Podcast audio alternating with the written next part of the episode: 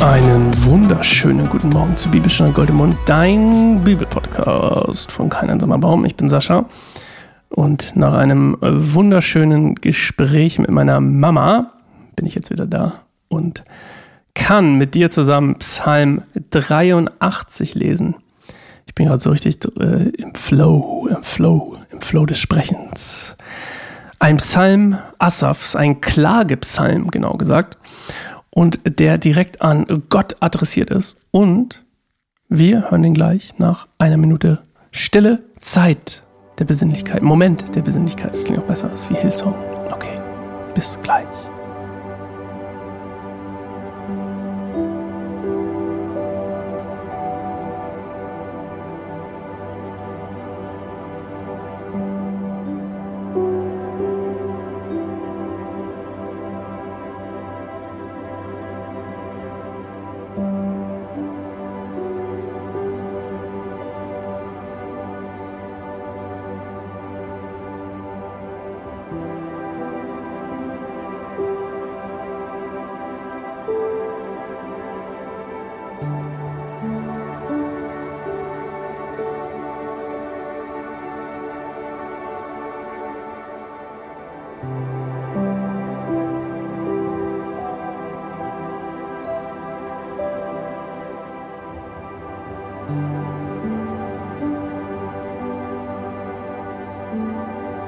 Mein Gott, schweige nicht länger, bleibe nicht so still und untätig. Sieh doch, deine Feinde rebellieren gegen dich und lehnen sich gegen dich auf. Sie verschwören sich gegen dein Volk und schmieden hinterhältige Pläne gegen die, die du beschützt. Sie sagen, kommt, wir wollen das Volk Israel vernichten und die Erinnerung an diese Nation aus dem Gedächtnis der Menschen auslöschen. Denn sie waren sich einig und haben ein Bündnis gegen dich geschlossen die Edomiter und Ismaeliter, Moabiter und Hagariter, Gebaliter, Ammoniter und Amalekiter und die Völker aus dem Philisterland und aus Tyrus. Auch Assyrien hat sich ihnen angeschlossen und hat sich mit den Nachkommen Lots verbündet. Besiege sie wie die Midianiter oder wie Sisera und Jabin am Bach Kishon. In Endor wurden sie getötet und ihre Leichen verrotten auf der Erde. Lass ihre Fürsten sterben wie Oreb und Seb und ihre Anführer umkommen wie Sebach und Zalmunna. Denn sie sagten, wir wollen das Land Gottes erobern. Mein Gott, blase sie fort wie Staub, verwehe sie wie Spreu im Wind, wie ein Feuer im Wald wütet und eine Flamme Berge in Brand setzt so verfolge sie mit deinem Sturm und erschrecke sie mit deinen Unwettern. Lass sie zum Spott werden, dass sie anfangen, Herr, nach deinem Namen zu fragen. Beschämt sollen sie sein und sich erschrecken. Was sie auch tun, es soll ihnen misslingen. Bis sie erkennen, dass du allein Herr genannt wirst, der Herrscher über die ganze Erde. Okay, okay, okay. Schwere Namen, schwere Namen. Zalmunna, Kishon, Sisera, Jabin, Amalekita.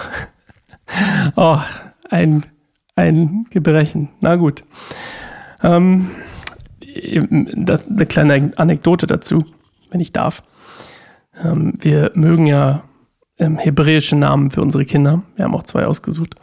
Und ähm, die sind deutlich leichter von der, von der Zunge zu gehen als diese Namen. Und äh, ja, das dazu. Aber gut, also die Nachkommen Lots, die hier genannt werden, das sind ja eben diese Moabiter, Ammoniter, Amalekiter, alle, die aufgezählt wurden, die eben da, ähm, Gott die hat sie ja besiegt. So, da steht übrigens die Nachkommen Lots nachzulesen, 1. Mose, Kapitel 19.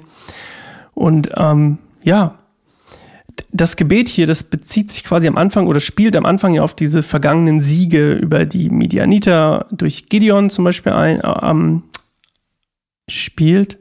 Boah, ich habe echt, ich habe das gelesen, jetzt habe ich einen Knoten im Kopf. Vorher war es so schön.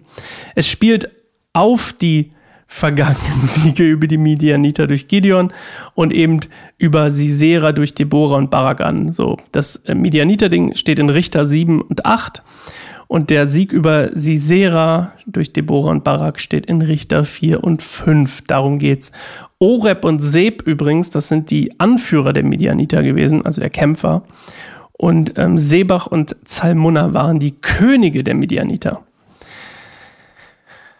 Hey, hey, so viele Namen. Ja, aber das ist eigentlich schon das, worum es geht. Ansonsten sagt der Mensch, bitte, ähm, wie kann es sein, dass du die ganze Zeit schweigst und untätig bist und ähm, unsere Feinde um, ja, besiegen uns oder ja, quälen uns teilweise, rebellieren gegen dich, lehnen sich gegen dich auf.